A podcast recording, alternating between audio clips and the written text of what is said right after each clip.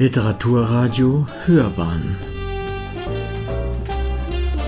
Abseits vom Mainstream.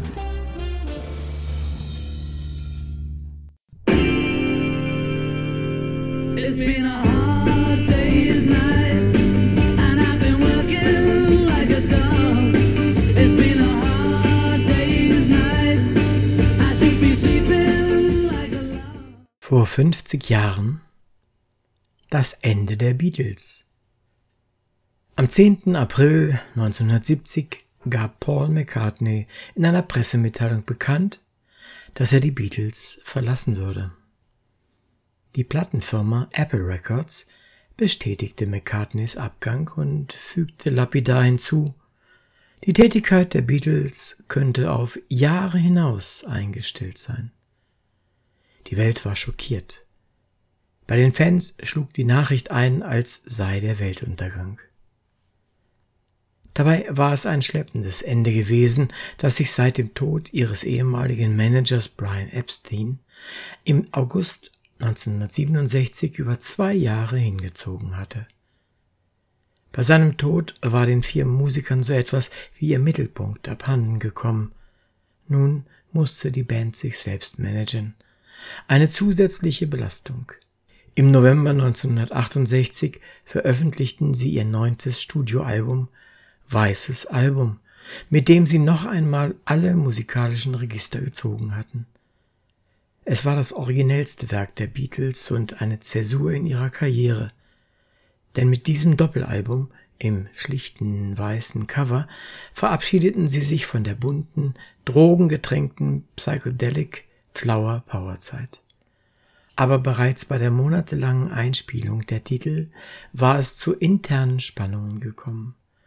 So hatte Ringo Starr die Band für zwei Wochen verlassen. Die Öffentlichkeit erfuhr aber nichts davon. I'm so tired. I haven't slept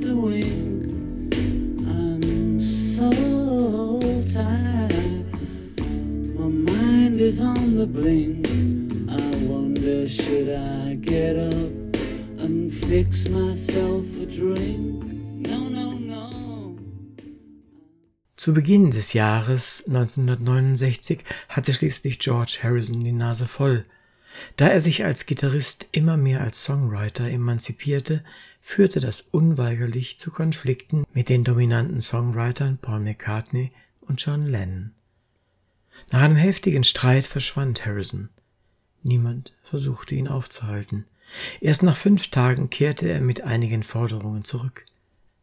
Zwei Tage später erschien das zehnte Album Yellow Submarine, das als Soundtrack-Album für den gleichnamigen Film gedacht war.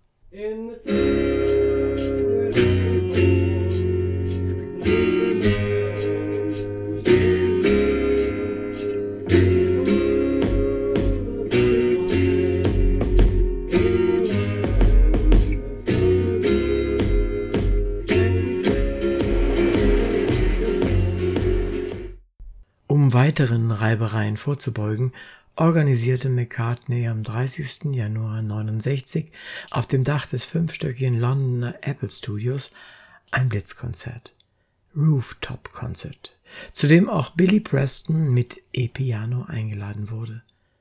Für eine knappe Dreiviertelstunde nahmen die Beatles als Band wieder Gestalt an.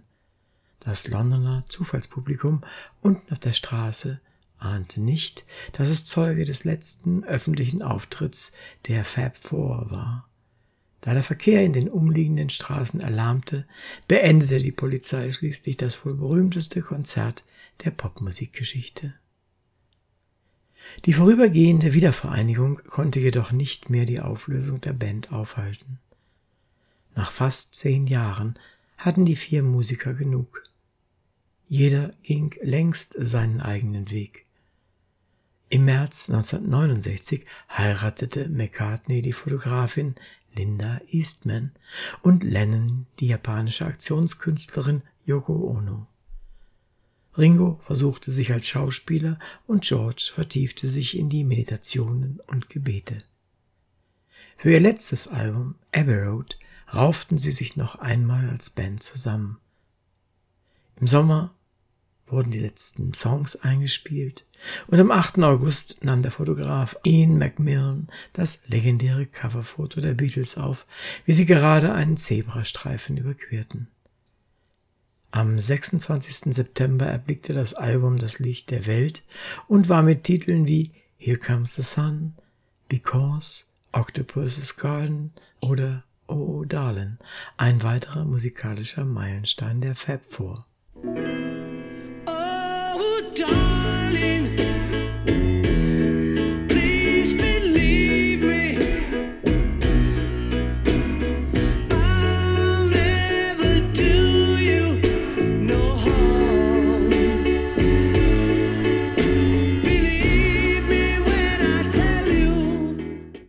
Kurz vor der Veröffentlichung von Abbey Road hatte Lennon seinen Austritt aus der Band verkündet. Er will aber ein, die Entscheidung nicht öffentlich zu machen, um den Erfolg der Platte nicht zu gefährden. Der Grund für seinen Abschied war ein Zerwürfnis mit McCartney über ihren neuen Manager. Bis heute wird darüber gerätselt, ob McCartneys Pressemitteilung vom 10. April 1970 vielleicht ein Akt der Abgrenzung mit dem ehemaligen Freund war. John Lennon fühlte sich jedenfalls hintergangen und äußerte einem Journalisten gegenüber, Paul McCartney hat nicht die Beatles verlassen, ich habe ihn entlassen.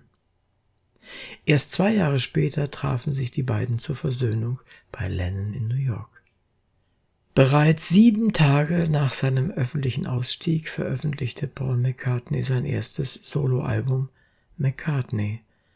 Da waren John Harrison mit den beiden Instrumentalalben Wonderwall Music im November 1968 und Electronic Sound Mai 1969, John Lennon mit dem Live-Album Live Peace in Toronto, gemeinsam mit seiner Plastic Ono Band im Dezember 1969 und Ringo Starr mit seinem Solo-Debüt Sentimental Journey im März 1970 längst vorgeprescht.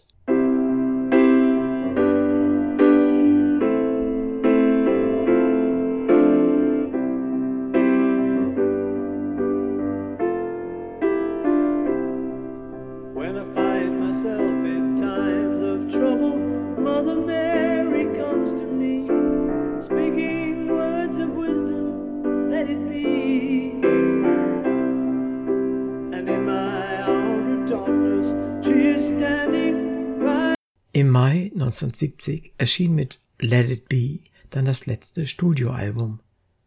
Da gab es die Beatles nicht mehr. Die Songs für diesen musikalischen Abschiedsgruß waren bereits Anfang 1969 entstanden.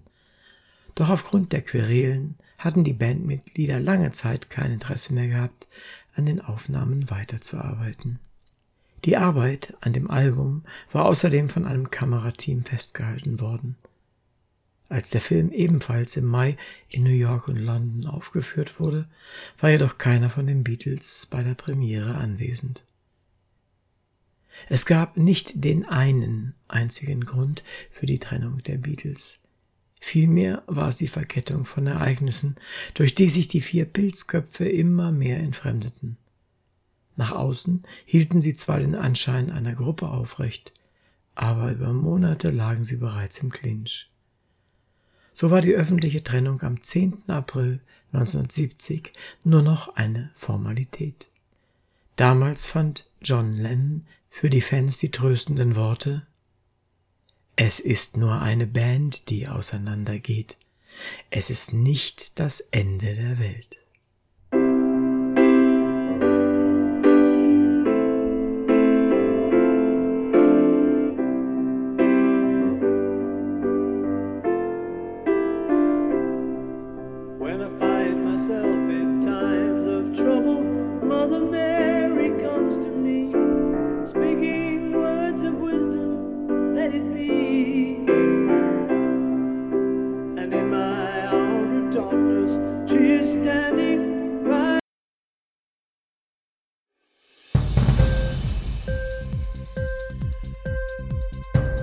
Dir die Sendung gefallen? Literatur pur, ja, das sind wir. Natürlich auch als Podcast. Hier kannst du unsere Podcasts hören. Anchor, Spotify, Apple Podcasts, iTunes, Google Podcasts, radio.de und viele andere mehr.